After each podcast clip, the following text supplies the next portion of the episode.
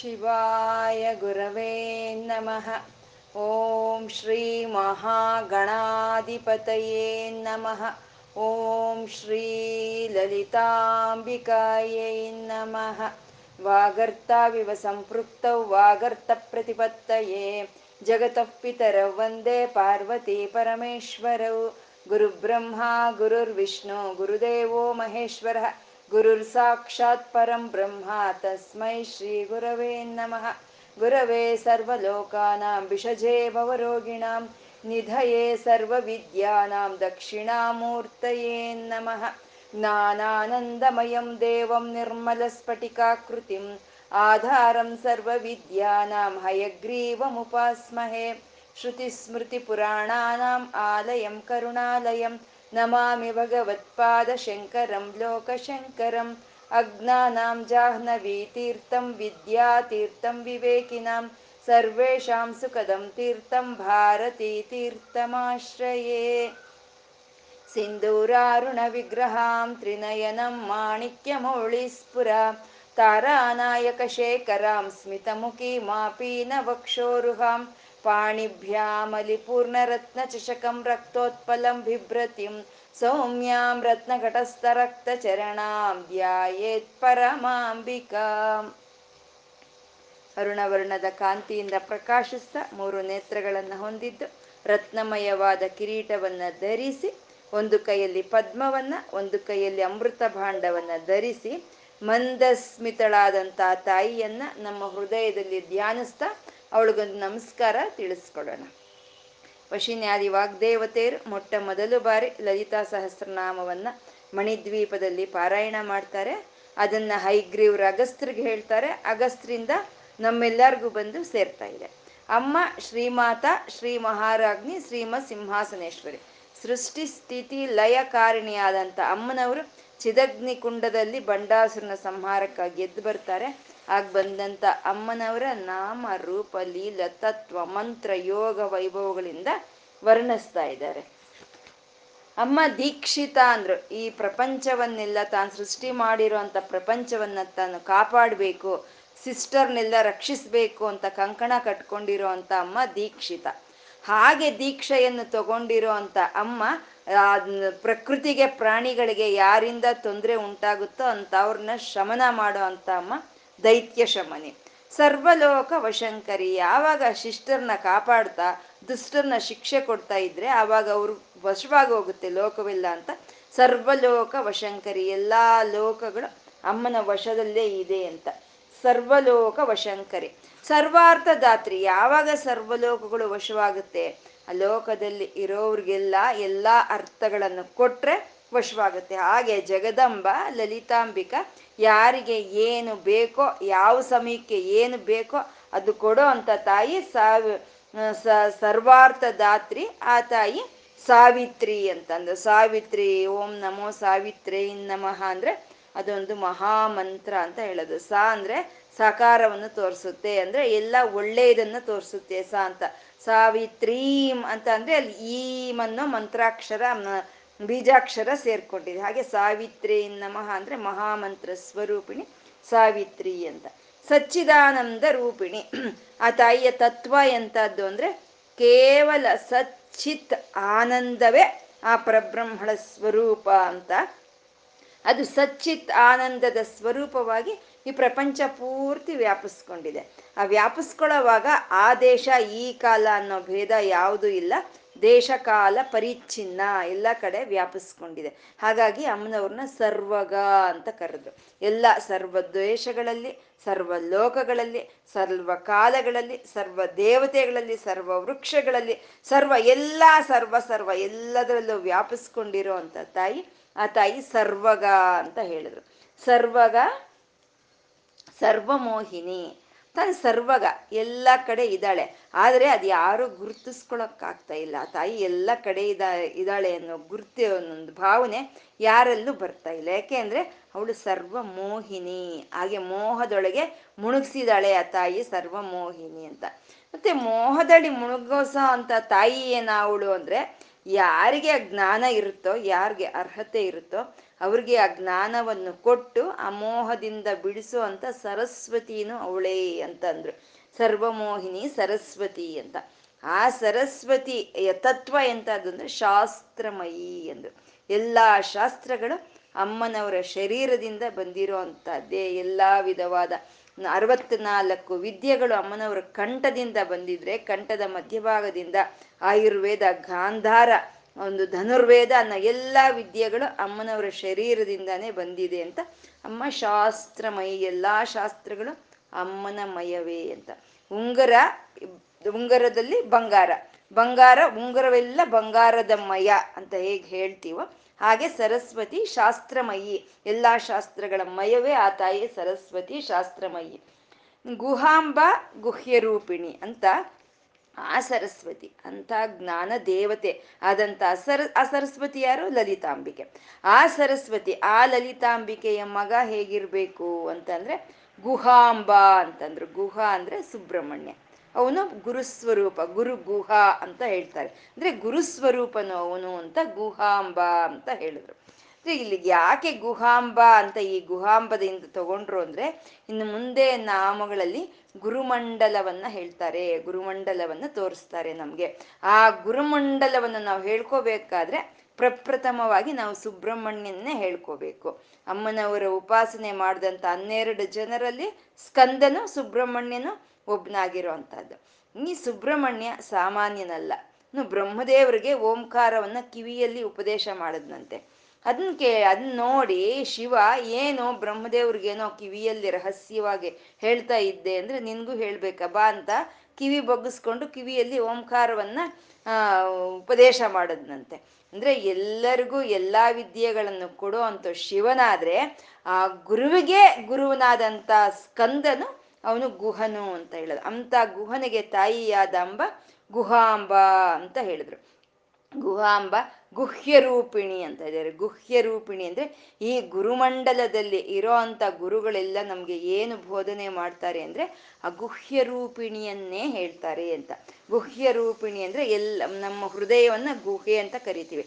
ಆ ಹೃದಯ ಗುಹೆಯಲ್ಲಿ ಅಂತರ್ಯಾಮಿಯಾಗಿ ಸರಸ್ವತಿ ಅಂದ್ರೆ ಅಂತರ್ವಾಹಿನಿ ಅಂತ ಹೇಳ್ಕೊಂಡ್ವಿ. ಹಾಗೆ ಅಂತರ್ವಾಹಿನಿಯಾಗಿ ನಮ್ಮ ಹೃದಯದಲ್ಲಿ ಇರೋ ಅಂತ ತಾಯಿ ಗುಹ್ಯ ರೂಪಿಣಿ ಅಂತ ಅವಳು ಕಾಣಿಸ್ತಾ ಇಲ್ಲ. ರಹಸ್ಯವಾಗಿದ್ದಾಳೆ ಅಂತ. ಯಾವ ರೀತಿ ರಹಸ್ಯವಾಗಿದ್ದಾಳೆ ಅಂದ್ರೆ ಎಳ್ಳಿನಲ್ಲಿ ಎಣ್ಣೆ ಇದ್ದ ಹಾಗೆ, ಮೊಸರಲ್ಲಿ ಬೆಣ್ಣೆ ಇದ್ದಾಗೆ ಎಳ್ಳಲ್ಲಿ ಎಣ್ಣೆ ಕಾಣಿಸಲ್ಲ, ಮೊಸರಲ್ಲಿ ಬೆಣ್ಣೆ ಕಾಣಿಸಲ್ಲ. ಆ ರೀತಿ ಹೃದಯದಲ್ಲಿ, ಆ ತಾಯಿ ಆತ್ಮ ಚೈತನ್ಯ ರೂಪದಲ್ಲಿ ಇದ್ದಾಳೆ. ಆ ತಾಯಿ ಕಾಣಿಸ್ತಾ ಇಲ್ಲ ಅಂತ ಗುಹ್ಯ ರೂಪಿಣಿ ಅಂದ್ರು. ಯಾ ಗುಹ್ಯವಾಗಿದ್ದಾಳೆ, ಅದಕ್ಕೆ ಕಾಣಿಸ್ತಾ ಇಲ್ಲ. ಅಕಸ್ಮಾತ್ ಕಾಣಿಸ್ಬಿಟ್ರೆ ಆ ತಾಯಿ ನಮ್ಮಂತಾವಳೆ ಆಗಿರ್ತಾಳೆ, ನಮ್ಮ ಇಂದ್ರಿಯಗಳಿಗೆ ತಿಳಿದ್ರೆ ಆ ತಾಯಿನೂ ನಮ್ಮಂತಾವಳೆ ಆಗ್ತಾಳೆ. ಆ ತಾಯಿ ಇಂದ್ರಿಯಾತಯಿತವಾದಂಥ ಚೈತನ್ಯ ಸ್ವರೂಪಿಣಿ. ಹಾಗಾಗಿ ಅಮ್ಮ ಕಾಣಿಸ್ತಾ ಇಲ್ಲ, ಗುಹ್ಯ ರೂಪಿಣಿ ಅಂತಂದ್ರು. ಗುರುಮಂಡಲವನ್ನ ಹೇಳೋವಾಗ ಗುಹ್ಯ ರೂಪಿಣಿ ಅಂತ ಯಾಕೆ ಹೇಳಿದ್ರು ಅಂದ್ರೆ, ಗುಹ್ಯ ವಿದ್ಯೆ ಅಂದ್ರೆ ವೇದಾಂತವನ್ನೇ ಗುಹ್ಯ ವಿದ್ಯೆ ಅಂತ ಹೇಳೋದು. ಈ ಗುರುಮಂಡಳ ಎಲ್ಲ ನಮ್ಗೆ ಏನನ್ನು ಬೋಧನೆ ಮಾಡುತ್ತೆ ಅಂದ್ರೆ ಆ ವೇದಾಂತವನ್ನು ಬೋಧನೆ ಮಾಡುತ್ತೆ ಅಂತ ಗುಹ್ಯರೂಪಿಣಿ ಅಂತ ಅಂದ್ರು. ಇನ್ನು ಮುಂದಿನ ನಾಮ ಸರ್ವೋಪಾಧಿ ವಿನಿರ್ಮುಕ್ತ ಅಂತ ಇದ್ದಾರೆ. ಉಪಾಧಿ ಅಂದ್ರೆ ಶರೀರ. ಈ ಶರೀರ ಆತ್ಮಕ್ಕೆ ಶರೀರ ಯಾಕೆ ಬೇಕು? ಶರೀರದ ಅವಶ್ಯಕತೆ ಆತ್ಮಕ್ಕಿರಲ್ಲ.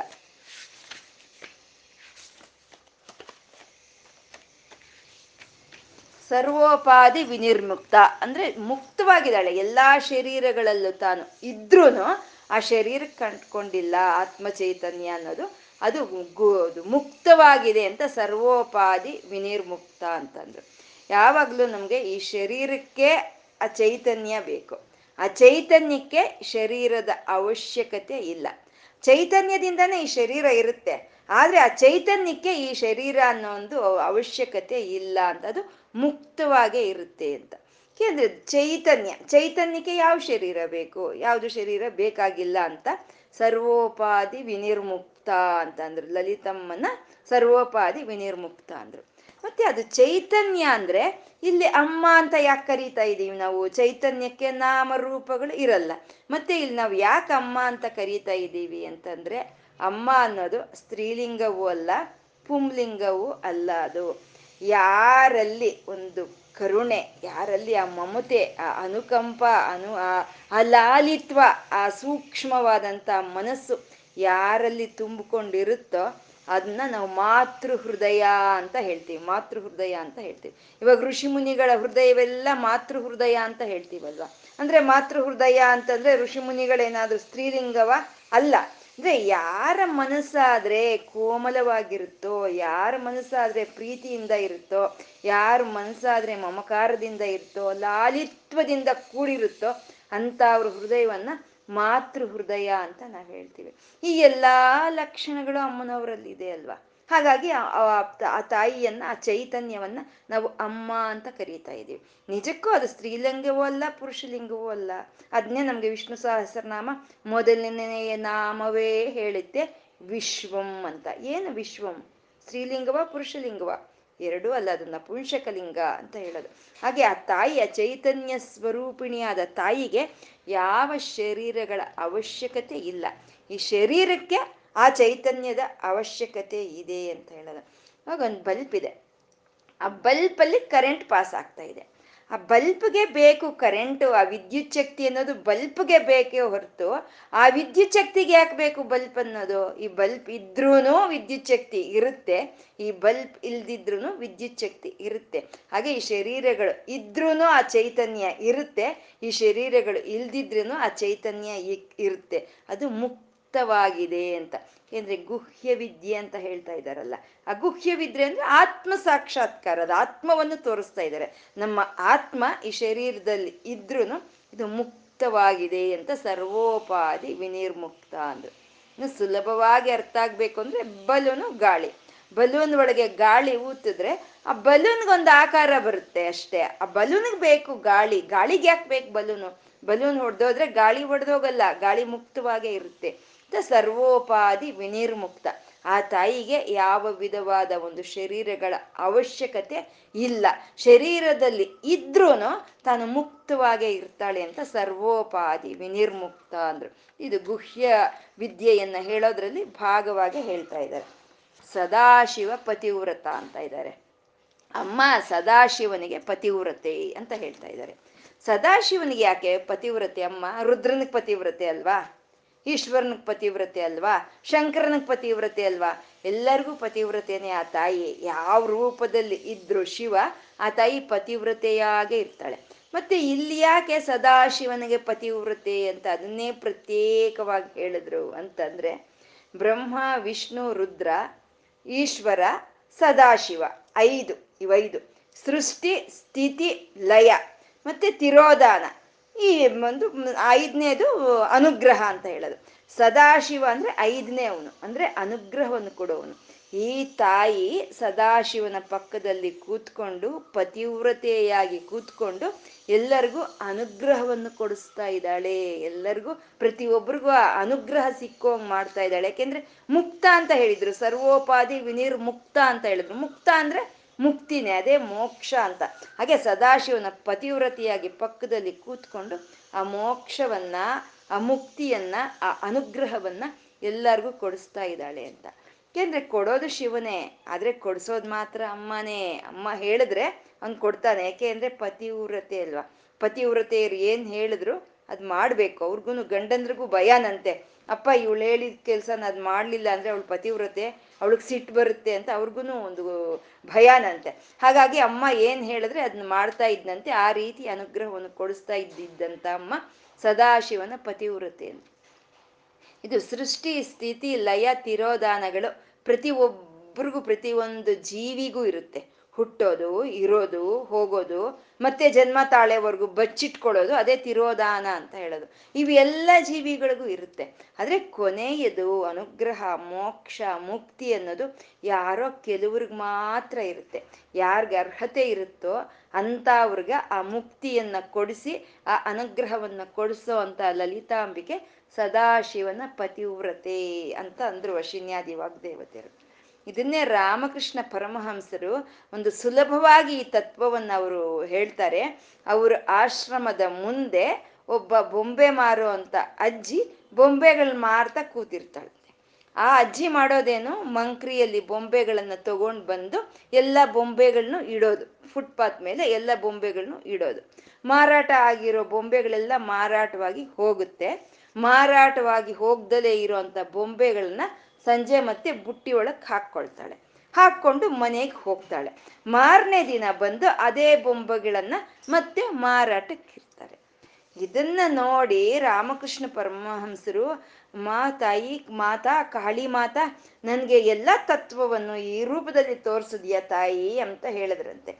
ಆ ಬೊಂಬೆಗಳನ್ನ ಬುಟ್ಟಿಯಲ್ಲಿ ಹಾಕ್ಕೊಂಡು ಬಂದು ಎಲ್ಲ ಜೋಡಿಸಿಟ್ಟಿದ್ದು ಸೃಷ್ಟಿ. ಅದು ಸಂಜೆವರೆಗೂ ಅಲ್ಲಿ ಇದ್ದಿದ್ದು ಸ್ಥಿತಿ. ಅದು ಮಾರಾಟವಾಗ್ದಲೆ ಮತ್ತೆ ಬುಟ್ಟಿಗೆ ಬಂತು, ಅದು ಲಯ. ಯಾಕೆಂದ್ರೆ ಎಲ್ಲಿಂದ ಬಂತ ಅಲ್ಲಿ ಬು, ಆ ಬುಟ್ಟಿ ಒಳಕ್ಕೆ ಹೋಗ್ತು, ಅದು ಲಯ ಅನ್ನೋದು. ರಾತ್ರಿ ಎಲ್ಲ ಮನೆಗೆ ಹೋಯ್ತು, ಅದು ತಿರೋದಾನ ಅಂತ ಹೇಳೋದು. ಮಾರಾಟವಾಗಿ ಯಾವ ಬೊಂಬೆಗಳಾದ್ರೆ ಹೊರಟೋಯ್ತೋ ಅದಕ್ಕೆ ಅನುಗ್ರಹ, ಅದಕ್ಕೆ ಮುಕ್ತಿ ಅಂತ ಹೇಳೋವಂಥದ್ದು ಅಂತ ರಾಮಕೃಷ್ಣ ಪರಮಹಂಸರು ಅತ್ಯಂತ ಅದ್ಭುತವಾಗಿ ಇದನ್ನ ವರ್ಣನೆ ಮಾಡಿದ್ದಾರೆ. ಹಾಗೆ ಅಮ್ಮ ಸದಾಶಿವನಿಗೆ ಪತಿವ್ರತೆಯಾಗಿ ಕೂತ್ಕೊಂಡು ಭಕ್ತರನ್ನ ಅನುಗ್ರಹಿಸ್ತಾ ಇದ್ದಾಳೆ ಅಂತ ಸದಾಶಿವ ಪತಿವ್ರತ ಅಂತಂದ್ರು. ಯಾಕೆ ಅವಳು ಸದಾಶಿವನ ಪತಿವ್ರತೆ ಅಂದ್ರೆ ಅವಳು ಸಂಪ್ರದಾಯೇಶ್ವರಿ. ಹಾಗಾಗಿ ಅವಳು ಪತಿವ್ರತೆ ಅಂತ. ಸಂಪ್ರದಾಯಗಳನ್ನ ನಿಯಾಮಕ ಮಾಡಿ ಆ ಸಂಪ್ರದಾಯಗಳನ್ನು ತಾನು ಆಚರಣೆ ಮಾಡಿ ತೋರಿಸ್ತಾ ಇದ್ದಾಳೆ. ಸುಮ್ಮನೆ ಮಾಡೋದೊಂದು ಹೇಳೋದೊಂದು ಅಲ್ಲ. ತಾನು ಏನು ಸಂಪ್ರದಾಯವನ್ನು ಇಟ್ಟಿದಳ ಆ ಸಂಪ್ರದಾಯದ ಪ್ರಕಾರ ತಾನು ನಡ್ಕೊಂಡು ತೋರಿಸ್ತಾ ಇದ್ದಾಳೆ, ಹೀಗಿರ್ಬೇಕು ಹೀಗಿರ್ಬೇಕು ಅಂತ.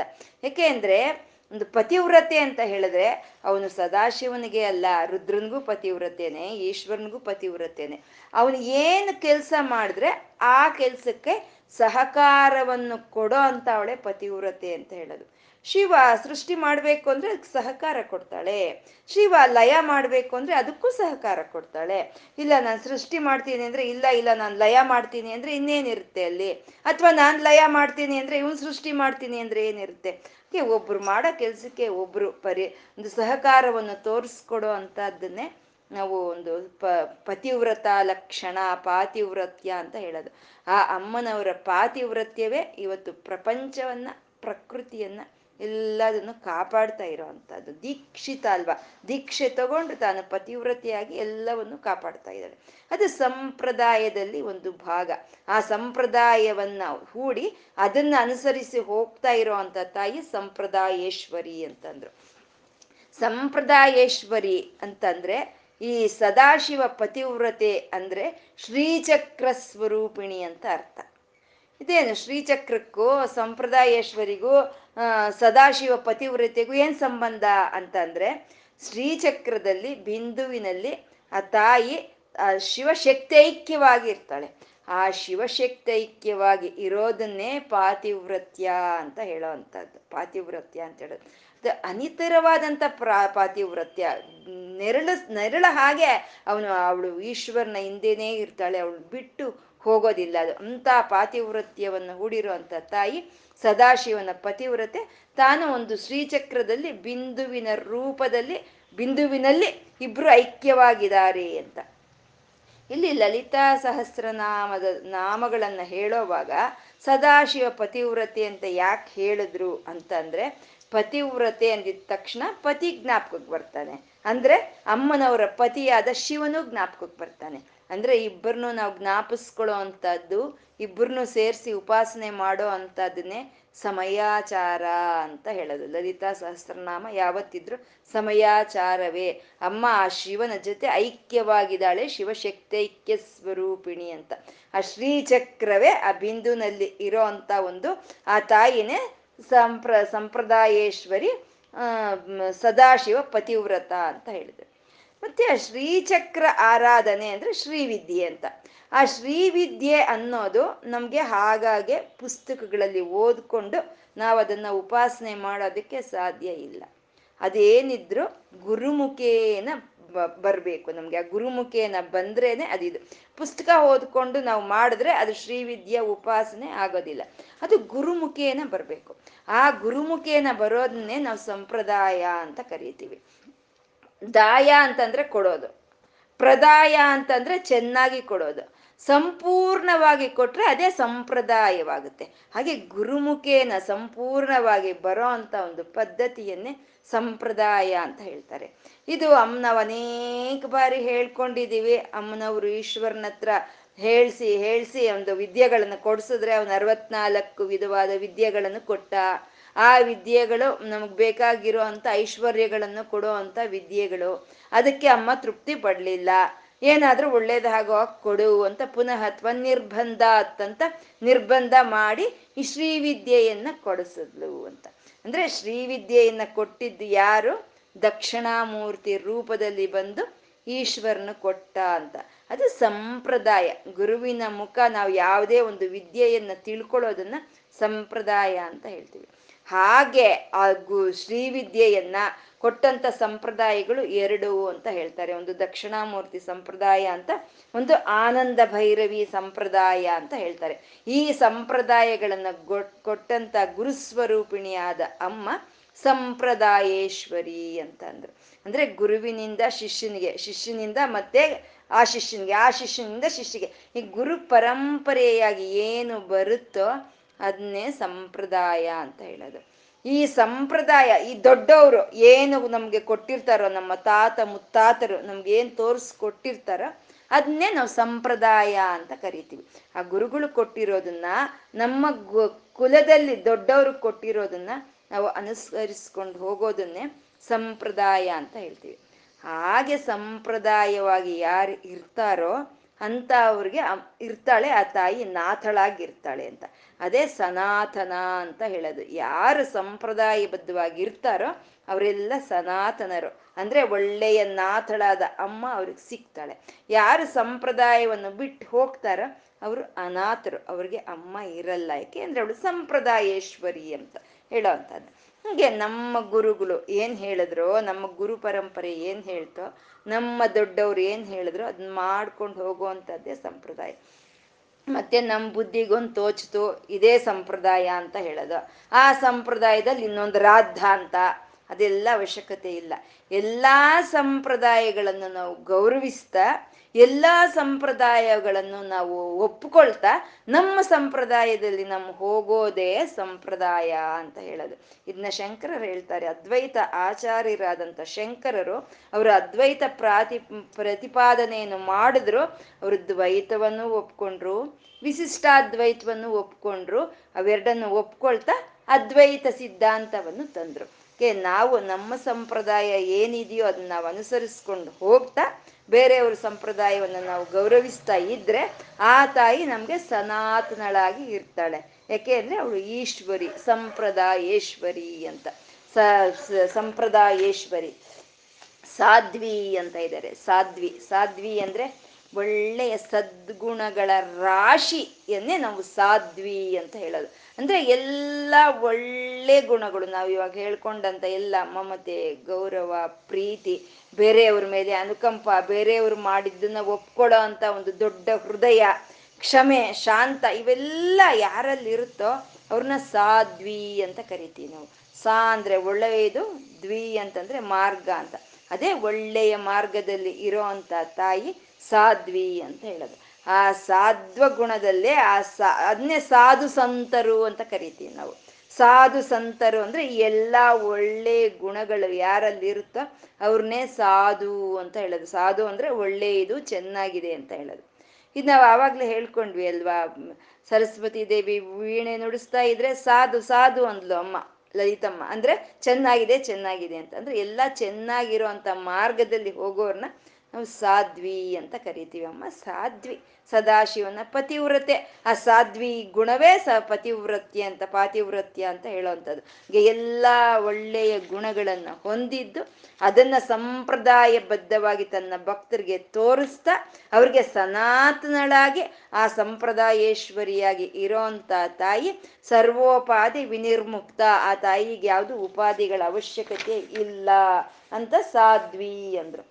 ಗುರುಮಂಡಲ ರೂಪಿಣಿ ಅಂತಿದ್ದಾರೆ. ಇನ್ನ ತಾಯಿ ಹೇಗೆ ಭಕ್ತರ ಹತ್ರ ಬರ್ತಾಳೆ ಅಂದ್ರೆ ಗುರುಮಂಡಳ ರೂಪವಾಗಿ ಬರ್ತಾಳೆ ಆ ತಾಯಿ ಅಂತ ಗುರುಮಂಡಳ ರೂಪಿಣಿ ಅಂತ. ಇದು ಕೈಲಾಸದಲ್ಲಿ ಶಿವ ಪಾರ್ವತಿಯರು, ಪಾರ್ವತಿ ಪರಮೇಶ್ವರರು ಯಾವಾಗ್ಲೂ ಪಗಡೆ ಆಟ ಆಡ್ತಾ ಇರ್ತಾರಂತೆ, ಪಗಡೆ ಆಟ. ಆ ಪಗಡೆ ಆಟ ಆಡೋವಾಗ ಅವ್ರಿಗೆ ಒಂದು ಬೆಟ್ ಅಂತೀವಲ್ವಾ ಒಂದು ಒಂದು ಪಣ ಅಂತ ಒಂದು ಇರಬೇಕು. ಪಣ ಅಂತ ಇದ್ರೇನೆ ನಂತೆ ಆಡ್ತಾ ಇದ್ದಿದ್ದು. ಏನು ಪಣ ಅಂದ್ರೆ ಯಾರು ಸೋತು ಹೋಗ್ತಾರೋ ಅವ್ರು ಗೆದ್ದವ್ರು ಏನು ಹೇಳಿದ್ರೆ ಅದು ಮಾಡಬೇಕು ಅನ್ನೋ ಒಂದು ಪಣ ಅವರಲ್ಲಿ ಇರುತ್ತೆ. ಒಂದು ಷರತ್ತು ಇರುತ್ತೆ. ಅಂದ್ರೆ ಯಾವಾಗಲೂ ಸಾಮಾನ್ಯ ಅಮ್ಮನೇ ಗೆಲ್ತಾ ಇರ್ತಾಳೆ, ಶಿವನೇ ಸೋತೋಗ್ತಾ ಇರ್ತಾನೆ. ಅಂದ್ರೆ ಇಲ್ಲಿ ಶಿವ ಸೋತೋಗ್ತಾ ಇದ್ದಾನೆ, ಅಮ್ಮ ಗೆಲ್ತಾ ಇದ್ದಾಳೆ ಅಂದ್ರೆ ಶಿವ ತಾನು ಸೋತು ಅಮ್ಮನ ಅಮ್ಮನನ್ನು ಗೆಲ್ಲಿಸ್ತಾ ಇದ್ದಾನೆ. ಪ್ರಪಂಚನೂ ಅಷ್ಟೇ ಅಲ್ವಾ? ತಂದೆ ಸೋಲ್ತಾನೆ, ತಂದೆ ಸೋಲಿ ತಾಯಿಯನ್ನ ಗೆಲ್ಲಿಸ್ತಾನೆ. ಹಾಗೆ ಶಿವ ತಾನು ಸೋತಿ ಆ ಸೋತು ಅಮ್ಮನವ್ರನ್ನ ಗೆಲ್ಲಿಸ್ತಾ ಇದ್ನಂತೆ. ಪಾಪ ಅದು ಗೆದ್ರೂ ತನಗಾಗಿ ಏನು ಕೇಳ್ತಾ ಇರ್ಲಿಲ್ವಂತೆ. ನನ್ನ ಮಕ್ಕಳಿಗೆ, ನನ್ನ ಭಕ್ತರಿಗೆ ಆ ಶಾಸ್ತ್ರ ಕೊಡಿ, ಈ ಶಾಸ್ತ್ರ ಕೊಡಿ, ಆ ವಿದ್ಯೆ ಕೊಡಿ, ಈ ವಿದ್ಯೆ ಕೊಡಿ, ಸಹಸ್ರನಾಮ ಕೊಡಿ ಅಂತ ಕೇಳಿ ಕೇಳಿ ಕೇಳಿ ಎಲ್ಲ ಕೊಡಿಸ್ತಾ ಇದ್ಲಂತೆ. ಕೊಡೋದು ಅವನೇ ಆದ್ರೂ ಕೊಡಿಸ್ತಾ ಇದ್ದಿದ್ದಿ ತಾಯಿ ಸದಾ ಶಿವ ಪತಿವ್ರತೆ ಅಲ್ವಾ? ಪಕ್ಕದಲ್ಲಿ ಕೂತ್ಕೊಂಡು ಎಲ್ಲ ಒಂದೊಂದೇ ಒಂದೊಂದೇ ಎಲ್ಲ ಕೊಡಿಸ್ತಾ ಇದ್ಲಂತೆ. ಒಂದಿನ ಹೀಗೆ ಸೋತಿರ್ಬೇಕಾದ್ರೆ ಶಿವ, ಇನ್ನು ನಾನಿನ್ನೇನು ಮಾಡಲ್ಲ, ನೀನು ಏನು ಹೇಳಿದ್ರೆ ಅದನ್ನ ನಾನು ಮಾಡ್ತೀನಿ. ನೀನು ನಿರ್ದೇಶ ಮಾಡು, ನಾನು ಏನು ಮಾಡಬೇಕು ಅಂತ. ಅದನ್ನ ನಾನು ಮಾಡ್ತೀನಿ ಅಂತ ಹೇಳಿ ಪರಮೇಶ್ವರನ ಹೇಳಿದ್ರೆ ಅವಾಗ ಅಮ್ಮ ಹೇಳ್ತಾಳಂತೆ, ನೀನು ಗುರುಮಂಡಲ ರೂಪವಾಗಿ ಬಾ ಅಂತ ಕೇಳ್ತಾಳಂತೆ. ಗುರುಮಂಡಲ ರೂಪದಲ್ಲಿ ಬಾ ಅಂತ ಕೇಳಿ. ಎಂಥ ಲಾಲಿತ್ವ ಇನ್ನೆಂಥ ಪ್ರೀತಿ ಎಂಥ ಅನುಕಂಪ ಆ ತಾಯಿಗೆ ಇಲ್ಲ ಅಂದ್ರೆ ಕೇಳ್ತಾಳ ಗುರುಮಂಡಲದ ರೂಪದಲ್ಲಿ ಬಾ ನೀನು ಅಂತ. ಅಂದ್ರೆ ಗುರು ಅಮ್ಮನ ಅನುಗ್ರಹ ಯಾರ ಮೇಲೆ ಬೀಳುತ್ತೋ ಅವ್ರ ಹತ್ರಕ್ಕೆ ಒಬ್ಬ ಸದ್ಗುರು ಬರ್ತಾನಂತೆ. ಹೇಗೆ ಅಂದ್ರೆ ಕಾಪರ್ ವೈರಲ್ಲಿ ಕರೆಂಟ್ ಹೇಗೆ ಹರಿಯುತ್ತೋ ಹಾಗೆ ಈ ಗುರುಮಂಡಲದ ರೂಪದಲ್ಲಿ ಆ ತಾಯಿ ಹರಿದು ಬರ್ತಾಳೆ. ಯಾರಿಗೆ ಆ ತಾಯಿ ಅನುಗ್ರಹ ಸಿಕ್ಕುತ್ತೋ ಅವ್ರಿಗೆ ಒಬ್ಬ ಸದ್ಗುರು ಸಿಗ್ತಾನೆ ಅಂತ. ಇದು ಗುರುಮಂಡಲ ರೂಪಿಣಿ ಅಂತ. ಈ ಗುರುಮಂಡಲ ಅನ್ನೋದು ದಕ್ಷಿಣಾಮೂರ್ತಿಯಿಂದ ಶುರುವಾಗುತ್ತೆ. ದಕ್ಷಿಣಾಮೂರ್ತಿನೇ ಮೊಟ್ಟ ಮೊದಲು ಶ್ರೀವಿದ್ಯೆಯನ್ನ ಕೊಡೋದು. ಅದು ಸನಕ ಸನಂದನಾದರಿಗೂ ಹಾಗೆ ಅದು ಪರಂಪರೆಯಾಗಿ ಪರಂಪರೆಯಾಗಿ ಸದಾಶಿವ ಸಮಾರಂಭಂ ಶಂಕರ ಮಾಧ್ಯಮಂ ಅಂತ ಶಂಕರರವರೆಗೂ ಅದು ಹರಿದು ಬರುತ್ತೆ ಹರಿದು ಬರುತ್ತೆ, ಸರ ಸರ ಅಂತ ಸರಸ್ವತಿ ಹರಿದು ಬರುತ್ತೆ ಆ ಗುರುಮಂಡಲದಲ್ಲಿ. ಇದನ್ನೇ ನಾರಾಯಣನು ಶಿವನೇ ಪ್ರಥಮ ಗುರು ಅಂತ ಅಲ್ಲ, ನಾರಾಯಣನು, ಶಿವನು ಇವರೇ ಇಬ್ರು ಪ್ರಥಮ ಗುರುಗಳಾಗಿರೋ ಅಂತದ್ದು ಅದನ್ನ ಹೇಳ್ತಾರೆ ನಾರಾಯಣ. ಮತ್ತೆ ನಾರಾಯಣನಿಗೆ ಪ್ರಪ್ರಥಮವಾದಂಥ ಶಿಷ್ಯ ಬ್ರಹ್ಮದೇವರು. ಬ್ರಹ್ಮದೇವರ ಶಿಷ್ಯ ಶಕ್ತಿ, ವಸಿಷ್ಠರು. ವಸಿಷ್ಠರ ಒಂದು ಶಕ್, ಮಗ, ಶಿಷ್ಯನು ಶಕ್ತಿ. ಆ ಶಕ್ತಿಯ ಒಂದು ಶಿಷ್ಯರು ಬಂದು ಪರಾಶರರು. ಪರಾಶರರ ಮಗ ಆದಂಥ ವ್ಯಾಸರು ಅವರ ಶಿಷ್ಯರು. ವ್ಯಾಸರ ಮಗ ಆದಂಥ ಶುಕರು ಅವರು ವ್ಯಾಸರ ಶಿಷ್ಯರು. ಶುಕ ಮಹರ್ಷಿಯ ಶಿಷ್ಯರು ಗೌಡ ಭಗವತ್ಪಾದರು ಆ ಗೌಡ ಭಗವತ್ಪಾದರ ಶಿಷ್ಯರು ಗೋವಿಂದ ಭಗವತ್ಪಾದರು ಗೋವಿಂದ ಭಗವತ್ಪಾದರ ಶಿಕ್, ಶಿಷ್ಯರೇ ಶಂಕರಾಚಾರ್ಯರು. ಮತ್ತೆ ಆ ಶಂಕರರ ಒಂದು ಶಿಷ್ಯರು ಅಂದ್ರೆ ಸುರೇಶಾಚಾರ್ಯರು, ತೊಟಕಾಚಾರ್ಯರು ಪಾದ ಪದ್ಮಾಚಾರ್ಯರು ಹಸ್ತಾಮಲಕ ಅನ್ನೋರಿವ್ರು ಇವರು. ಇವರಿಂದ ಆ ಸುರೇಶಾಚಾರ್ಯರಿಂದ ಸ್ಥಾಪಿಸಲ್ಪಟ್ಟಂತ ಶೃಂಗೇರಿ ಮಠವೇ ಅದು ಗುರುಮಂಡಲ ರೂಪವಾಗಿ ಬಂದಿರೋದು. ಅಲ್ಲಿಂದ ಬಂದಂತ ವಿದ್ಯಾರಣ್ಯರಾಗ್ಬೋದು, ಚಂದ್ರಶೇಖರ ಭಾರತಿಗಳಾಗ್ಬೋದು, ನರಸಿಂಹ ಭಾರತಿಗಳಾಗ್ಬೋದು ಇವತ್ತಿನ ಭಾರತೀ ತೀರ್ಥರು, ನಾಳೆಯ ವಿಧುಶೇಖರ ಭಾರತೀ ತೀರ್ಥರು ಇವರೆಲ್ಲ ಗುರುಮಂಡಲ ಅಂತ ಹೇಳೋದು. ಈ ಗುರುಮಂಡಲ ರೂಪವಾಗಿ ಆ ತಾಯಿ ತನ್ನ ಭಕ್ತರ ಕಡೆ ಬರ್ತಾ ಇದ್ದಾಳೆ ಅಂತ. ಅಂದ್ರೆ ಗುರು ಅಂತ ಅಂದ್ರೆ ಸರ್ವೋಪಾಧಿ ವಿನಿರ್ಮುಕ್ತ ಆದಿ ಉಪಾಧಿಯಲ್ಲ ನಾವು ಆ ಶರೀರನ್ನ ಶರೀರವನ್ನೆಲ್ಲ ನಾವು ಗುರು, ಗುರುಗಳು ಅಂತ ನಾವು ಒಪ್ಕೊಳ್ತಾ ಇರೋದು. ಅದ್ರ ಒಳಗಿರುವಂತ ಜ್ಞಾನವನ್ನ ನಾವು ಗುರು ಅಂತ ನಾವು ಸ್ವೀಕಾರ ಮಾಡ್ತಾ ಇದೀವಿ. ಈ ರೀತಿ ಗುರುಮಂಡಳ ರೂಪದಲ್ಲಿ ಆ ತಾಯಿ ಎಲ್ಲಾ ಭಕ್ತರನ್ನ ಅನುಗ್ರಹಿಸ್ತಾ ಇದ್ದಾಳೆ ಅಂತ ಗುರುಮಂಡಳ ರೂಪಿಣಿ ಅಂತಂದ್ರು. ಇದು ಇಷ್ಟೇ ಅಲ್ಲ, ಗುರುಮಂಡಳ ಅಂದ್ರೆ ಇದು ಇಷ್ಟೇ ಅಲ್ಲ. ಇದನ್ನ ಸಂಪೂರ್ಣ ಖಡ್ಗಮಾಲೆಯಲ್ಲಿ ತೋರಿಸ್ತಾರೆ. ಖಡ್ಗಮಾಲೆಯಲ್ಲಿ ಬರೋ ಅಂಥವು ಎಲ್ಲವೂ ಗುರುಮಂಡಳವೇ ಅಂತ ಹೇಳೋ ಅಂಥದ್ದು. ಅದರಲ್ಲಿ ಪ್ರಪ್ರಥಮವಾಗಿ ಹೇಳ್ತಾರೆ, ಪರಮೇಶ್ವರ, ಪರಮೇಶ್ವರಿ ಅಂತ ಹೇಳ್ತಾರೆ. ಆ ಪರಮೇಶ್ವರ, ಪರಮೇಶ್ವರಿಯರೇ ಅವರೇ ಗುರುಮಂಡಲವನ್ನು ಒಂದು ಸ್ಥಾಪನೆ ಮಾಡೋ ಅವರು ಅಂತ. ಅದರಲ್ಲಿ ಸ್ನಿಗ್ ಸ್ನಿಗ್ಧೌದ ದೇವೌಗ, ಮಾನಸೌಗ್ಯ, ಮಾನವೌಗ್ಯ ಅಂತ ಇರುತ್ತೆ ಅಂದ್ರೆ ದೇವಗುರುಗಳು ಮತ್ತೆ ಈ ಸಿದ್ಧಿ ಹೊಂದಿರುವಂಥ ಗುರುಗಳು, ಮನುಷ್ಯ ಗುರುಗಳು, ಇವರೆಲ್ಲರನ್ನು ಸೇರಿಸ್ಕೊಂಡಿರುವಂಥದ್ದೇ ಗುರುಮಂಡಳ ಅಂತ ಹೇಳ್ತೀವಿ. ಅದನ್ನೇ ಪರಮೇಶ್ವರ, ಪರಮೇಶ್ವರಿ ಮಿತ್ರೀಶಮಯಿ, ಷಷ್ಠೀಶಮಯಿ, ಉಡ್ಡ, ಉಡ್ಡೀಶಮಯಿ, ಚರ್ಯಾನಾಥಮಯಿ, ಲೋಪಾಮುದ್ರಮಯಿ, ಅಗಸ್ತ್ಯಮಯಿ, ಕಾಲತಾಪನಮಯಿ ಅಂತ ಹೇಳ್ತಾರೆ. ಇವರೆಲ್ಲ ಗುರುಗಳು. ಇವರೇ ಅಲ್ಲಿ ಅಣಿಮ, ಮಹಿಮ, ಗರಿಮ, ಇವರೆಲ್ಲ ಗುರುಗಳು. ಮತ್ತೆ ದಶಮುದ್ರ ಇವರು, ಇವರೆಲ್ಲ ಗುರುಗಳು. ಈ ಗುರುಗಳ ರೂಪದಲ್ಲಿ ಇರೋ ಅಂತ ತಾಯಿ ಗುರುಮಂಡಲ ರೂಪಿಣಿ ಅಂತ ಅಂದ್ರು. ಗುರುಮಂಡಲ ರೂಪಿಣಿ ಕುಲೋತ್ತೀರ್ಣ ಅಂತ ಇದ್ದಾರೆ. ಕುಲೋತ್ತೀರ್ಣ, ಮುಂದಿನ ನಾಮ ಕುಲೋತ್ತೀರ್ಣ. ಈ ಕುಲೋತ್ತೀರ್ಣ ಅನ್ನೋದನ್ನು ಅದು ಶ್ರೀ, ಶ್ರೀಚಕ್ರದಲ್ಲಿ ಇರೋ ಅಂತ ದೇವತೆ, ಒಂದಾನೊಂದು ಆವರಣದಲ್ಲಿ ಇರೋ ಅಂತ ದೇವತೆ, ಯೋಗಿನಿ ದೇವತೆ ಹೆಸರು ಕುಲೋತ್ತೀರ್ಣ ಅಂತ ಹೇಳೋದು.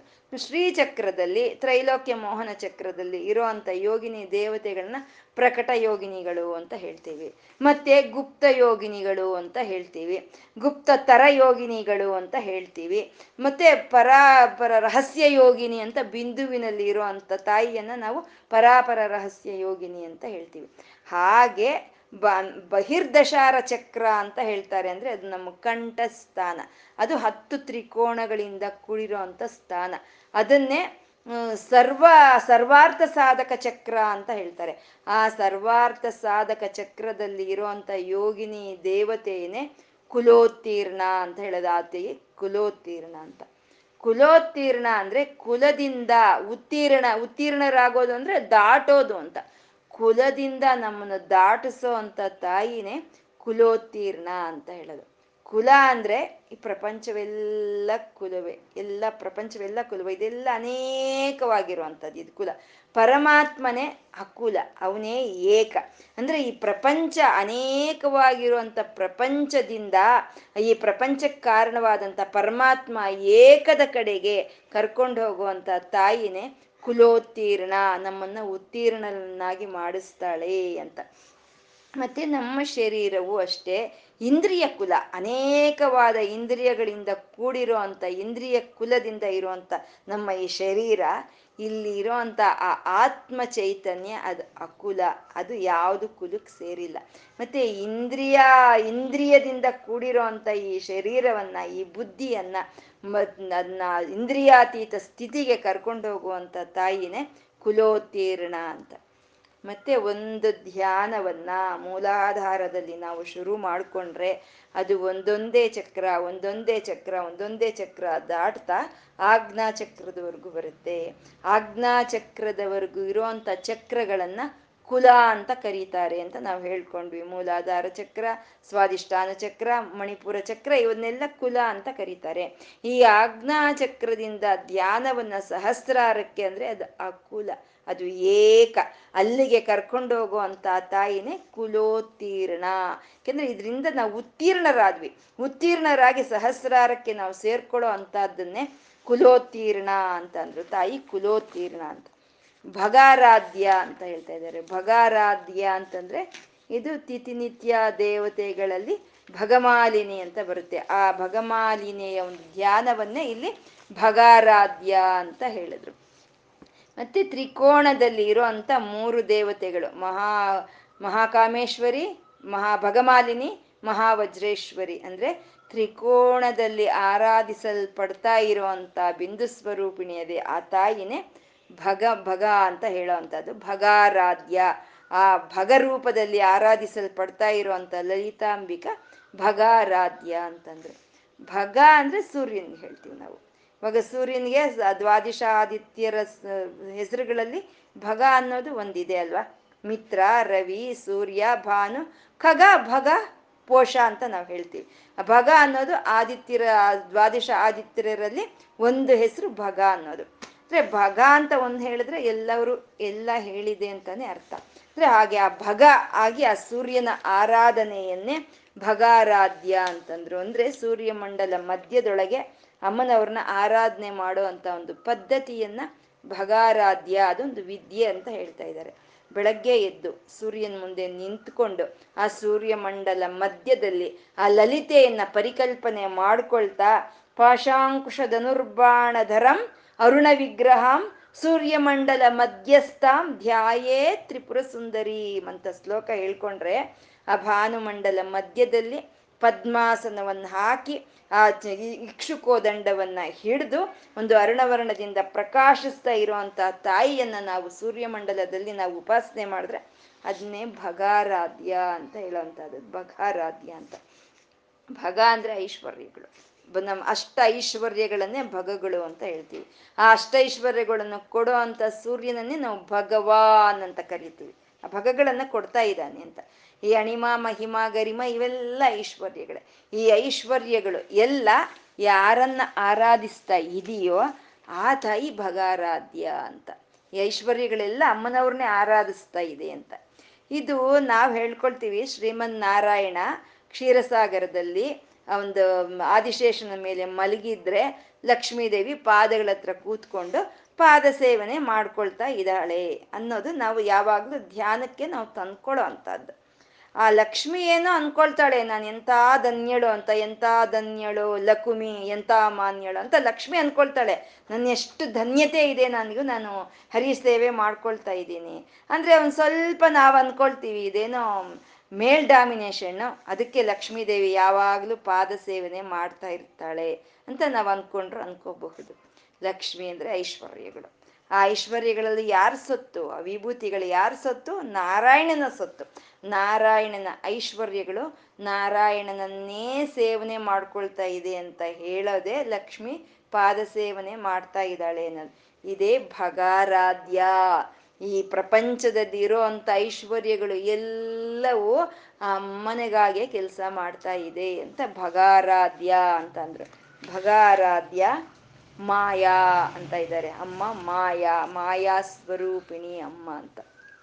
ತಾಯಿ ಈ ಪ್ರಕೃತಿಗಿಂತ ಅತೀತವಾಗಿರ್ಬೇಕಾದ್ರೆ ಈ ಸೃಷ್ಟಿಗೆ ಪೂರ್ವದಲ್ಲಿ ಇರಬೇಕಾದ್ರೆ ಆ ತಾಯಿ ಪರಬ್ರಹ್ಮ ಸ್ವರೂಪಿಣಿ. ಆ ತಾಯಿನೇ ಪರಬ್ರಹ್ಮ ಸ್ವರೂಪಿಣಿ. ಸೃಷ್ಟಿ ಮಾಡಿ ಈ ಪ್ರಕೃತಿ ಜೊತೆಯಲ್ಲಿ ತಾನು ತಾದಾಪ್ಯವನ್ನು ಒಂದ, ಹೊಂದಿದಾಗ ಅವಳು ಮಹಾಮಾಯ ಆಗ್ತಾಳೆ. ಆ ಪರಬ್ರಹ್ಮಳೆ ಮಹಾಮಾಯ ಆಗಿ ಈ ಪ್ರಪಂಚವನ್ನೆಲ್ಲ ನಡೆಸ್ತಾಳೆ. ಮಹಾಮಾಯ ವಿಶ್ವಂ ಭ್ರಮಯಸಿ ಪರಬ್ರಹ್ಮ ಮಹಿಷಿ. ಆ ಪರಬ್ರಹ್ಮನ ಮಹಿಷಿನೇ ಮಹಾಮಾಯೆಯಾಗಿ ಈ ವಿಶ್ವವನ್ನೆಲ್ಲ ನಡೆಸ್ತಾಳೆ ಅಂತ. ಅವಳಿಗೆ ವಿಶ್ವವನ್ನ ನಡೆಸೋವಾಗ ಮಾಯಾ ಸ್ವರೂಪಿಣಿ, ಇದಕ್ಕೆ ಅತೀತವಾಗಿರ್ಬೇಕಾದ್ರೆ ಪರಬ್ರಹ್ಮ ಸ್ವರೂಪಿಣಿ ಅಂತ. ಇದು ನಮಗೆ ಸರಳವಾಗಿ ಅರ್ಥ ಆಗ್ಬೇಕು ಅಂದ್ರೆ ಒಂದು ಸಣ್ಣ ಉದಾಹರಣೆ. ಇದು ಹೇಳ್ಕೋಬೇಕೋ ಬೇಡವನು ನನ್ಗೆ ಅರ್ಥ ಆಗ್ತಾ ಇಲ್ಲ, ಆದ್ರೂ ಹೇಳ್ತೀನಿ. ಒಂದು ರವೆ ಇದೆ. ಆ ರವೆ ಇದ್ದಾಗ ಅದು ರವೆನೆ. ಅದು ನೀರಿನ ಜೊತೆ ಸೇರಿದ್ರೆ ಅದು ಗಂಜಿ ಆಗುತ್ತೆ ಗಂಜಿ ಆಗೋಕ್ ಮುಂಚೆ ಅದು ರವೆ. ಆ ನೀರಿನ ಜೊತೆ ಸೇರಿದ್ರೆ ಅದು ಗಂಜಿ. ಹಾಗೆ ಈ ಸೃಷ್ಟಿಗೆ ಪೂರ್ವದಲ್ಲಿ ಇದ್ದಂತ ತಾಯಿ ಪರಬ್ರಹ್ಮ ಸ್ವರೂಪಿಣಿ ಈ ಸೃಷ್ಟಿ ಜೊತೆ ಸೇರಿದಾಗ, ಈ ಪ್ರಕೃತಿ ಜೊತೆ ಸೇರಿದಾಗ ತಾನು ಮಹಾಮಾಯಾ ಸ್ವರೂಪಿಣಿ ಆಗ್ತಾಳೆ ಅಂತ ಮಾಯಾ ಅಂತಂದ್ರು. ಮಾಯೆ ಅಂತಂದ್ರು ಯಾವುದು ನಮ್ಗೆ ಅರ್ಥ ಆಗಲ್ವೋ ಅದನ್ನೇ ಮಾಯೆ ಅಂತ ಹೇಳ್ತೀವಿ. ಇದು ಶ್ರೀಮನ್ ನಾರಾಯಣ ಲಕ್ಷ್ಮಿನ್ ಕೇಳಿದ್ನಂತೆ. ನನ್ನ ಮಾಯೆ ಅಂದ್ರೆ ನಿನ್ಗೇನು ತಿಳಿದಿದೀಯಾ? ಅಂತ ಕೇಳಿದ್ನಂತೆ. ಇಲ್ಲ ಅಂದ್ಲಂತೆ. ತಾನೇ ಒಬ್ಬ ಮಾಯಾ ಸ್ವರೂಪಿಣಿ, ಮಹಾಲಕ್ಷ್ಮಿನೇ ಮಹಾಯ ಮಾಯಾ ಸ್ವರೂಪಿಣಿ. ಇನ್ನ ನಂಗೆ ತಿಳಿದಿಲ್ಲ ಅಂತ ಹೇಳಿದ್ಲಂತೆ. ಅದೊಂದು ಮಾಯೆ. ಮಾಯೆ, ಮಾಯನ್ ಕೇಳೋದೊಂದು ಮಾಯೆ ಆದ್ರೆ ಆ ಮಾಯೆ ಏನು ಅಂತ ತಿಳಿದಿಲ್ಲ ನಂಗೆ ಅಂತ ಹೇಳೋದು ಅದೊಂದು ಮಾಯೆ ಅಂತ. ಅವಾಗ ಲಕ್ಷ್ಮೀನ್ ಕೂಡಿಸಿ ಮೂವತ್ತೇಳು ಶ್ಲೋಕಗಳನ್ನ ಹೇಳಿದ್ನಂತೆ ಶ್ರೀಮನ್ನಾರಾಯಣನು ತನ್ನ ಮಾಯೆ ಏನು ಅನ್ನೋದು ವರಾಹ ಪುರಾಣದಲ್ಲಿ, ಮೂವತ್ತೇಳು ಶ್ಲೋಕಗಳು. ಅಂದ್ರೆ ಅದೆಲ್ಲ ಇವಾಗ ನಾವು ಇಲ್ಲೇನು ಹೇಳ್ಕೊಳ್ಳೋದಿಲ್ಲ. ಮೂವತ್ತೇಳು ಶ್ಲೋಕಗಳಲ್ಲಿ ಆ ಮಾಯೆಯನ್ನ ಎಲ್ಲ ಹೇಳದ್ನಂತೆ. ಅವಾಗ ಹೇಳದ್ನಂತೆ, ಸೂರ್ಯ ಕಾಣಿಸ್ತಾ ಇದ್ದಾನೆ, ಆಕಾಶದಲ್ಲಿ ಪ್ರಕಾಶಿಸ್ತಾ ಇದ್ದಾನೆ ಸೂರ್ಯ. ಆ ಕಾಣಿಸ್ತಾ ಇರೋ ಸೂರ್ಯ ಕಾಣಿಸ್ದಲೇ ಇರೋ ಹಾಗೆ ಮೋಡಗಳೆಲ್ಲ ಬಂದು ಮುಚ್ಕೊಳ್ತಾ ಇದೆ. ಅದೇ ನನ್ನ ಮಾಯೆ ಅಂತ ಅನ್ನಂತೆ. ಇಲ್ಲ, ಅಲ್ಲಿ ಇಲ್ದಲೇ ಇರೋ ಮೋಡಗಳು ಬಂದು ಮುಚ್ಕೊಳ್ಳೋದೆ ಅದೇ ಹರಿಮಾಯೆ, ಅದೇ ನಾರಾಯಣನ ಮಾಯೆ ಅಂತ ಹೇಳೋದು. ಸರಿ ಮುಚ್ಕೊಳ್ತು ನೀರೇ ಇಲ್ದಲೇ ಇರೋ ಕಡೆ ತಟ ತಟ ತಟ ಅಂತ ಮಳೆಯನ್ನು ಸುರಿಸ್ಬಿಡ್ತು. ಎಲ್ಲ ಕಡೆ ನೀರು ತುಂಬಿಕೊಡ್ತು. ಅಂತ, ಇಲ್ದಲೇ ಇರೋದು ಇರೋ ಹಂಗೆ ಕಾಣಿಸ್ತಾ ಇದೆ. ಅರ್ಥ ಆಗ್ತಾ ಇದೆ ಅಲ್ವಾ? ಇಲ್ದಲೆ ನೀರು ಇರಲಿಲ್ಲ. ಆ ಇಲ್ದಲೆ ಇರೋ ನೀರು ಇವಾಗ ನೀರು ಇರೋ ಹಾಗೆ ಕಾಣಿಸ್ತಾ ಇದೆ. ಅದೇ ಮಾಯೆ. ಹೋಗ್ಲಿ, ಹಾಗೆ ಇರುತ್ತಾ ಅಂದ್ರೆ ಅದು ಮಾಯವಾಗಿ ಹೋಗುತ್ತೆ. ಒಂದು ತೊಟ್ಟು ನೀರು ಇರಲ್ಲ. ಪ್ರಕಾಶಿಸ್ತಾ ಇರೋ ಸೂರ್ಯ ಪ್ರಕಾಶಿಸ್ತಾ ಇರುತ್ತಾನೆ. ಅವನು ಕಾಣಿಸಲ್ಲ. ಅದನ್ನೇ ಮಾಯೆ ಅಂತ ಹೇಳೋದು. ಈ ಮಾಯೆ ಬೇಕು. ಸೃಷ್ಟಿಗೆ ಈ ಮಾಯೆಯ ಅವಶ್ಯಕತೆ ಅನ್ನೋದು ಇರುತ್ತೆ. ಯಾಕೆಂದ್ರೆ ಬರ್ತಾ ಇರೋ ಅಂತ ಮಳೆ ಮಾಯವಾಗ್ದಲೆ ಬರ್ತಾನೇ ಇದ್ರೆ ಈ ಸೃಷ್ಟಿ ಇರುತ್ತಾ? ಅಥವಾ ಭಗ ಭಗ ಅಂತ ಉರಿತಾ ಇರೋಂಥ ಪ್ರಕಾಶವಾಗಿ ಉರಿತಾ ಇರೋಂಥ ಸೂರ್ಯ ಉರಿತಾನೇ ಇದ್ರೆ ಇರುತ್ತಾ ಈ ಸು, ಈ ಪ್ರಪಂಚ? ಇರಬೇಕು, ಅದು ಬರ್ತಾ ಇರಬೇಕು, ಮಾಯವಾಗ್ತಾ ಇರಬೇಕು. ಹಾಗೆ ಬರೋ ಹಾಗೆ ಮಾಡ್ತಾ ಇರೋನು ಅವನೇ, ಅದ್ ಮಾಯವಾಗಿ ಮಾಡ್ತಾ ಇರೋನು ಅವನೇ ಅಂತ ಮಾಯಾ ಸ್ವರೂಪಿಣಿ ಅಮ್ಮ. ಅಂದ್ರೆ ನಾರಾಯಣನ್ಗೆ ಹೇಳ್ತಾ ಇದ್ದೀರಾ, ಇದೇನು ಲಲಿತೆ ಅಲ್ವಾ ಅಂದ್ರೆ ನಾರಾಯಣಿ, ನಾರಾಯಣ ವೈಷ್ಣವಿ, ವಿಷ್ಣು ಇಬ್ರು ಒಂದೇ ಹೇಳೋಂಥದ್ದು ಹಾಗೆ ಮಾಯ ಮಾಡ್ತಾ ಇದ್ದಾರೆ. ಈ ಪ್ರಪಂಚದ ಜೊತೆ ತಾದಾಪ್ಯವನ್ನು ಹೊಂದುತ್ತಾ ಇದ್ದೀವಿ ನಾವು. ತಾದಾಪ್ಯ ಹೊಂದುತ್ತಾ ಇದ್ದೀವಿ. ಪ್ರಪಂಚದ ಜೊತೆ ನಾವು ಮಿಲನವಾಗಿ ಹೋಗಿದ್ದೀವಿ. ಈ ಈ ಒಂದು ಯಾರೋ ಒಬ್ರು ಆತ್ಮೀಯರು ಹೋದ್ರು. ಹೋದ್ರೆ ಅಳ್ತಾ ಇದ್ದೀವಿ ಅಳ್ತಾ ಇದ್ದೀವಿ ಅಳ್ತಾ ಇದ್ದೀವಿ, ದಿನ ಪೂರ್ತಿ ಅಳ್ತಾ ಇದ್ದೀವಿ. ರಾತ್ರಿ ಆಯಿತು, ಮಲಗ್ ನಿದ್ದೆ ಮಾಡಿದ್ವಿ. ಆ ನಿದ್ದೆಯಲ್ಲಿ ನಾನು ಅನ್ನೋದು ಮಾಯವಾಗಿದೆ. ಆತ್ಮೀಯರು ಇಲ್ಲ, ಆ ಮರಣವೂ ಇಲ್ಲ, ಆ ಅಳುವೂ ಇಲ್ಲ. ಎಲ್ಲಿ ಹೋಯ್ತು ಅದು? ಅಂದ್ರೆ ಅದು, ಅದೇ ಹೊರಟೋಗಿದ್ದು ಅದು ಸತ್ಯವ? ಅಥವಾ ಇವಾಗ ನಿದ್ದೆಯಲ್ಲಿ ಕಾಣಿಸ್ದಲೇ ಇರೋದು ಸತ್ಯವ? ಅದು ಸತ್ಯವ, ಇದು ಸತ್ಯವ? ಅದಿದೆಯಾ, ಇದಿದೆಯಾ? ಮಾಯೆ, ಎಲ್ಲ ಮಾಯವಾಗಿ ಹೋಯ್ತು. ಆ ಪರಮಾತ್ಮನ ಒಂದು ಶಕ್ತಿ ಸ್ವರೂಪಿಣಿ ಆದಂಥ ಲಲಿತಾಂಬಿಕೆ ಎಲ್ಲವನ್ನು ಆ ಸಮೀಕ, ಆ ಸಮಯಕ್ಕೆ ತಾನು ಮಾಯ ಮಾಡ್ತಾಳೆ ಅಂತ ಹೇಳಿ ಮಾಯಾ ಅಂತ ಹೇಳಿದ್ರು, ಮಾಯಾ ಸ್ವರೂಪಿಣಿ. ಯಾರಿಗೆ ಅಜ್ಞಾನ ಇರುತ್ತೋ ಅವ್ರಿಗೆ ಆ ಮಾಯೆಯನ್ನು ತೆಗೆದು ಬಿಡ್ತಾಳೆ, ತನ್ನ ಸ್ವಸ್ವರೂಪವನ್ನು ತೋರಿಸ್ತಾಳೆ. ಯಾರೇ ಅಜ್ಞಾನದಿಂದ ಇರ್ತಾರೋ, ಯಾರಿಗೆ ಅರ್ಹತೆ ಇರಲ್ವೋ ಅವ್ರಿಗೆ ಆ ಮಾಯೆಯಾಗೆ ಕಾಣಿಸ್ತಾಳೆ ಅವಳು. ಈ ಅಮೃತವನ್ನ ಹಂಚ್ಬೇಕಾದ್ರೆ ಮ್ಯೂಟ್ ಮಾಡ್ಕೊಳ್ಳಿ. ಅಮೃತವನ್ನ ಹಂಚ್ ಮ್ಯೂಟ್ ಅಮೃತವನ್ನ ಹಂಚ್ಬೇಕಾದ್ರೆ ಜಗನ್ಮೋಹಿನಿಯಾಗಿ ಬರ್ತಾಳೆ ತಾಯಿ. ಬಂದ್ರೆ ಈ ರಾಕ್ಷಸರಿಗೆಲ್ಲ ಅವಳೊಬ್ಬ ಜಗನ್ಮೋಹಿನಿ ಒಂದು ಹೆಣ್ಣು ಅನ್ನೋ ಹಾಗೇ ಕಾಣಿಸ್ತಾಳೆ. ಮಾಯೆಯೊಳಗೆ ಮುಳುಗೋಗ್ತಾರೆ. ದೇವತೆಯರಿಗೆಲ್ಲ ಆ ಅಮೃತವನ್ನ ಹಂಚಕ್ಕೆ ಬಂದಿರೋ ಅಂತ ಅನ್ನಪೂರ್ಣೇಶ್ವರಿಯಾಗಿ ಕಾಣ್ತಾಳೆ ದೇವತೆಯರಿಗೆ. ಅಂದ್ರೆ ಜಗನ್ಮಾತೆಯಾಗಿ ಕಾಣಿಸ್ತಾಳೆ. ಅಂದ್ರೆ ಜ್ಞಾನ ಇರೋರ್ಗೆ ಆ ತಾಯಿ ಜಗನ್ಮಾತೆ, ಅಜ್ಞಾನದಲ್ಲಿ ಮುಳುಗಿ ಹೋಗಿರೋರ್ಗೆ ಆ ತಾಯಿ ಮಾಯಾ ಸ್ವರೂಪಿಣಿ ಅಂತ ಹೇಳೋದು. ಇಂಥ ಮಾಯೆಯನ್ನ ಯಾರಿಂದನೂ ತಪ್ಪಿಸ್ಕೊಳ್ಳೋದಕ್ಕಾಗೋದಿಲ್ಲ. ಈ ಮಾಯೆಯಿಂದ ಯಾರಿಗೂ ತಪ್ಪಿಸ್ಕೊಳ್ಳೋದಕ್ಕಾಗೋದಿಲ್ಲ. ಅದನ್ನೇ ಕೃಷ್ಣ ಪರಮಾತ್ಮ ಹೇಳ್ತಾನೆ, ಮಮ ಮಾಯಾ ದುರತ್ಯಯ ಅಂತ ಹೇಳ್ತಾನೆ ಕೃಷ್ಣ. ನನ್ನ ಮಾಯೆಯನ್ನ ಯಾರು ದಾಟಿ ಹೋಗೋಕ್ಕೆ ಸಾಧ್ಯ ಇಲ್ಲ ಅಂತ. ಮತ್ತೆ ಏನ್ ಮಾಡ್ಬೇಕು ಅದಕ್ಕೆ ಅಂದ್ರೆ, ಮಾಮೇಕಂ ಶರಣಂ ವ್ರಜ, ನನ್ನನ್ನೇ ಶರಣು ಹೋಗು. ಆವಾಗ ನಿನ್ನ ಮಾಯೆಯಿಂದ ಬಿಡಿಸ್ತೀನಿ ಅಂತ ಕೃಷ್ಣ ಹೇಳೋ ಅಂಥದ್ದು ಭಗವದ್ಗೀತೆಯಲ್ಲಿ. ಇಲ್ಲಿ ನನ್ನನ್ನೇ ಶರಣು ಹೋಗು, ನಿನ್ನನ್ನು ಮಾಯೆಯಿಂದ ಬಿಡಿಸ್ತೀನಿ ಅಂತ ಅಂದ್ರೆ ಇಲ್ಲಿ ನಾನು ಅಂತ ಕೃಷ್ಣ ಹೇಳಿದ್ದು ಆ ಶರೀರಕ್ಕಲ್ಲ. ತಾನು ಒಂದು ನೆವಲ್ಗರೆಯನ್ನ ಹಿಡ್ಕೊಂಡು ಅವನು ಒಂದು ಕಿರೀಟವನ್ನ ಹಿಡ್ಕೊಂಡು ಆ ಶರೀರಕ್ಕಲ್ಲ ಕೃಷ್ಣ ಹೇಳಿದ್ದು. ಈ ಕೃಷ್ಣ ಈ ಶರೀರವನ್ನ ಆಶ್ರಯಿಸಿ ನೀನು ಅಂತ ಹೇಳಲಿಲ್ಲ ಸರ್ವೋಪಾಧಿ ವಿನಿರ್ಮುಕ್ತ. ಅದಕ್ಕೆ ಶರೀರ ಇಲ್ಲ. ಕೃಷ್ಣ ಹೇಳಿದ್ದು, ನಾನು ಆತ್ಮ ಆತ್ಮ ಚೈತನ್ಯವನ್ನ ಯಾರು ನಂಬುತ್ತಾರೋ ಆತ್ಮ ಚೈತನ್ಯವೇ ಆನಂದ ಸ್ವರೂಪ ಅಂತ ಯಾರು ನಂಬುತ್ತಾರೋ, ಅವ್ರಿಗೆ ಪ್ರಪಂಚ ಪೂರ್ತಿ ಆನಂದವಾಗೇ ಕಾಣಿಸುತ್ತೆ. ಅವರು ಈ ಮಾಯೆಯೊಳಗೆ ಬೀಳಲ್ಲ ಅಂತ ಹೇಳಿದ್ದು. ಅದಕ್ಕೆ ಕೃಷ್ಣ, ನಾನು ನಾನು ನಾನು ಅಂತ ಭಗವದ್ಗೀತೆ ಪೂರ್ತಿ ಹೇಳ್ತಾ ಬರ್ತಾನೆ. ನಾನು ನಾನು ನಾನು ನಾನು ನಾನು ಅಂತ ಹೇಳ್ಕೊಂಡಿದ್ದವನು ಶರೀರಕ್ಕಲ್ಲ. ಅವನ ಒಳಗಡೆ ಇರುವಂತ ಚೈತನ್ಯಕ್ಕೆ, ಆ ಆತ್ಮಕ್ಕೆ, ಆ ಆತ್ಮವೇ ಪರಮಾತ್ಮ ಅಂತ, ಆ ಪರಮಾತ್ಮನನ್ನು ಯಾರು ನಂಬುತ್ತಾರೋ ಅವ್ರಿಗೆ ಮಾಯೆ ಅನ್ನೋದು ಹೊರಟೋಗುತ್ತೆ ಅಂತ. ಇದಕ್ಕೆ ರಾಮಕೃಷ್ಣ ಪರಮಹಂಸರಿಗೆ ಕೇಳಿದ್ರಂತೆ ಒಬ್ಬ ಶಿಷ್ಯರು, ಮಾಯಾ ಸ್ವರೂಪಿಣಿಯಾದ ಅಮ್ಮನವರಲ್ಲಿ ಅಷ್ಟು ಮಾಯೆ ತುಂಬಿಕೊಂಡಿದೆ ಅಲ್ವಾ? ಆ ಮಾಯೆ ಅಮ್ಮನಿಗೇನು ಮಾಡಲ್ವಾ ಅಂತ ಕೇಳಿದ್ರಂತೆ. ಅದಕ್ಕೆ ರಾಮಕೃಷ್ಣ ಪರಮಹಂಸರು ಹೇಳಿದ್ರಂತೆ, ಹಾವಿನಲ್ಲಿ ವಿಷ ತುಂಬಿಕೊಂಡಿರುತ್ತೆ, ಆ ವಿಷ ಹಾವಿಗೆ ಏನು ಮಾಡಲ್ಲ, ಅದೇನಿದ್ರು ಬೇರೆಯವ್ರಿಗೆ ಹಾನಿ ಮಾಡುತ್ತೆ ಅಂತ. ಆ ಮಾಯೆ ಅಮ್ಮನವ್ರಿಗೆ ಏನು ಮಾಡಲ್ಲ, ಆ ಮಾಯೆಯಲ್ಲಿ ಅಮ್ಮನವರು ಮುಳುಗಲ್ಲ ಅದು ಅಜ್ಞಾನದಂದೆ ಇರೋರಿಗೆ ಆ ಮಾಯೆ ಅನ್ನೋದು ಮುಚ್ಚಿಸ್ಬಿಡ್ತಾಳೆ ಅಂತ ಮಾಯಾ ಅಂತಂದ್ರು. ಮಧುಮತಿ ಅಂತಿದ್ದಾರೆ. ಮಧುಮತಿ. ಮಧು ಅಂದ್ರೆ ಸಿಹಿ ಅಂತ. ಜೇನು ಅಂತ. ಸಿಹಿ ಅಂತ. ಅದನ್ನ ನಮ್ಗೆ ವೇದಗಳು ಹೇಳ್ತೆ ಮಧುವಾತ ಋತಯತೆ ಮದಕ್ಷರಂತಿ ಸಿಂಧವಹ ಮಧು, ಮಧುರ್, ಮಧುರ್ವೀರ್ನ ಅಂತ ಏನೋ ಒಂದು ಮಧು ಮಧು ಮಧು ಅಂತ ಅನೇಕ ಒಂದು ಇದರಲ್ಲಿ ನಮ್ಗೆ ವೇದ ಒಂದು ಮಂತ್ರ ಹೇಳುತ್ತೆ. ಅಂದ್ರೆ ಮಧುವಾತಾರುತಾಯತೆ ಅಂದ್ರೆ ನಾನು ಅನುಭವಿಸ್ತಾ ಇರುವಂತ ಗಾಳಿ ಮಧುವಾಗಿ ಇರಲಿ ಅಂದ್ರೆ ಸಿಹಿಯಾಗಿ ಇರಲಿ ಅಂತ. ನಾನು ಕುಡಿತಾ ಇರೋ ನೀರು ಸಿಹಿಯಾಗಿ ಇರಲಿ ಅಂತ ಹೇಳೋದು. ಮತ್ತೆ ಇದೇನಾದ್ರೂ ಸರಿ, ನಾ ಮೊದಲೇ ನಮಗೆ ಶುಗರ್ ಪೇಷಂಟ್ಗಳು ಜಾಸ್ತಿ. ಗಾಳಿನೂ ಸಿಹಿ ಆಗೋಗಿ ನೀರು ಸಿಹಿ ಆಗಿ ಹೋದ್ರೆ ಏನ್ ಮಾಡೋದು ನಾವು? ಮಧು, ಸಿಹಿ ಅಂತ ಅಂದ್ರೆ ಆನಂದ ಅಂತ ಅರ್ಥ. ಆನಂದ ಅಂತ, ಮಧು ಅಂದ್ರೆ ಆನಂದ ಅಂತೆ. ನಾವು ತಗೋರೋ ನೀರು, ನಾವು ಕುಡಿಯೋ ನೀರು, ನಾವು ತಗೊಳ್ಳೋ ಗಾಳಿ, ನಿಂತಿರೋ ಭೂಮಿ, ಆ ಮೇಲ್ಗಡೆ ಇರೋ ಸೂರ್ಯ, ಪ್ರತಿ ಒಂದು ಸಚ್ಚಿತ್ ಆನಂದದ ಸ್ವರೂಪನಾದ ಪರಮಾತ್ಮನ ರೂಪಗಳೇ ಇವೆಲ್ಲವನು ಅಂತ ಹೇಳೋಂಥದ್ದು. ಇವೆಲ್ಲ ಪರಮಾತ್ಮನ ರೂಪಗಳೇ. ಇದೆಲ್ಲ ಆನಂದವೇ, ಇದೇ ಮಧು ಅಂತ ಹೇಳೋವಂಥದ್ದು ಇವಾಗ ಈ ಪ್ರಪಂಚವನ್ನ ಒಂದು ಒಂದು ಪುಷ್ಪ ಇದೆ. ಆ ಪುಷ್ಪದಲ್ಲಿ ಮಧು ಇದೆ.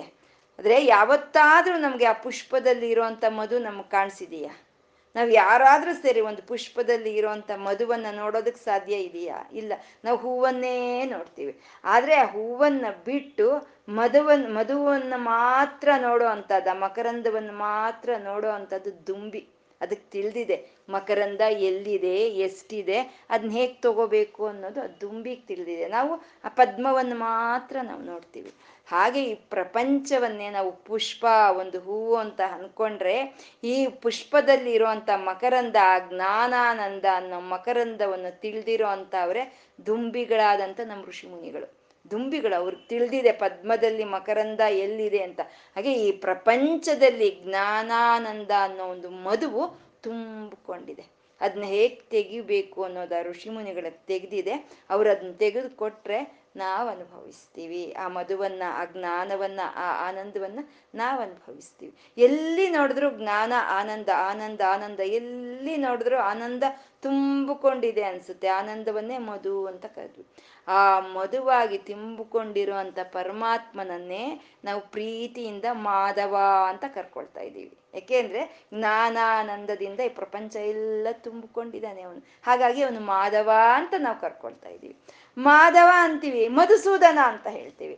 ಮಾಧವ ಅಂದ್ರೆ ಜ್ಞಾ, ಆನಂದ ಸ್ವರೂಪನು ಅನ್ನೋದು ಸರಿ. ಮತ್ತೆ ಮಧು ಸೂದನ ಅಂತಂದ್ರೆ ಆ ಆನಂದವನ್ನ ಮುರಿಯೋನು ಅಂತ ಮಧುಸೂದನ ಅಂದ್ರೆ. ಏನು ಎರಡು ಒಂದಕ್ಕೊಂದು ವ್ಯತಿರೇಕ ಪದಗಳು ಅಂತ ಅಂದ್ರೆ, ಪ್ರಪಂಚ ಎಲ್ಲ ಪರಮಾತ್ಮನ ಚೈತನ್ಯದಿಂದ, ಆ ಆನಂದದಿಂದ ತುಂಬಿಕೊಂಡಿದೆ ಅಂತ ತಿಳ್ಕೊಂಡ್ರೆ ಅವನು ನಮ್ಗೆ ಮಾಧವನಾಗ್ತಾನೆ. ಇಲ್ಲ, ಶರೀರದೊಂದಿಗೆ ನಾವು ತಾದಾಪ್ಯವನ್ನು ಒಂದು, ಈ ಇಂದ್ರಿಯ ಸುಖಗಳಲ್ಲೇ ಮಧು ಇದೆ ಅಂತ ನಾವು ತಿಳ್ಕೊಂಡ್ರೆ, ಅವಾಗ ಮಧುಸೂದನ ಆಗ್ತಾನೆ ಅಮ್ಮ ಮಧುಮತಿ ಎಲ್ಲ ಕಡೆಯ ಜ್ಞಾನಾನಂದದಿಂದ ತುಂಬಿಕೊಂಡಿರುವಂತ ತಾಯಿ ಮಧುಮತಿ ಅಂತ ಹೇಳೋದು. ಮತ್ತೆ ಈ ಮಧುಮತಿ ಅನ್ನೋ ಶಬ್ದಕ್ಕೆ ಈ ಸೂರ್ಯನಿಗೂ ಮಧುಮತಿ ಅಂತ ಹೇಳ್ತಾರೆ. ಯಾಕೆಂದ್ರೆ ಸೂರ್ಯ ಒಂದು ಜೇನಿನ ಗೂಡು ಇದ್ದ ಹಾಗೆ, ಜೇನಿನ ಗೂಡು ಇದ್ದಾಗೆ ಅವನಲ್ಲಿ ಅಷ್ಟು ಮಧು ಇದೆ, ಅವನಲ್ಲಿ ಮಧು ಇದೆ. ಅದನ್ನೇ ಮಧುವಿದ್ಯೆ ಅಂತ ಹೇಳ್ತೀವಿ ನಾವು. ಅವನ ಕಿರಣಗಳ ಮೂಲಕ ನಮಗೆ ಸಮಸ್ತವಾದಂಥ ಆನಂದವು ಸಮಸ್ತವಾದಂಥ ಮಧುನು ನಮಗೆ ಸಿಗ್ತಾ ಇದೆ ಅಲ್ವಾ? ಒಂದು ಆಹಾರ ಸಿಗ್ತಾ ಇದೆ, ಒಂದು ಪ್ರಾಣಶಕ್ತಿ ಸಿಗ್ತಾ ಇದೆ, ಒಂದು ಪ್ರತಿ ಒಂದು ನಮಗೆ ಆ ಸೂರ್ಯನಿಂದಾನೇ ಸಿಗ್ತಾ ಇದೆ. ಸೂರ್ಯನೇ ಒಂದು ಜೇನಿನ ಗೂಡು ಇದ್ದಾಗೆ. ನಾವು ಯಾವ ಪೂಜೆ ಮಾಡಿದ್ರು ಸರಿ ಮನೇಲಿ ಯಾವ ಪೂಜೆ ಮಾಡದಿದ್ರು ಸರಿ, ಬೆಳಗ್ಗೆ ಇದ್ದು ಸೂರ್ಯನಿಗೊಂದು ನಮಸ್ಕಾರ ಮಾಡಿದ್ರೆ ಸಾಕು ನಮ್ಮ ಜನ್ಮ ಧನ್ಯವಾಗೋಗುತ್ತೆ. ಅವನೇ ಒಂದು ಜೇನಿನ ಗೂಡು ಹಾಗೆ ಕಾಣಿಸ್ತಾನೆ.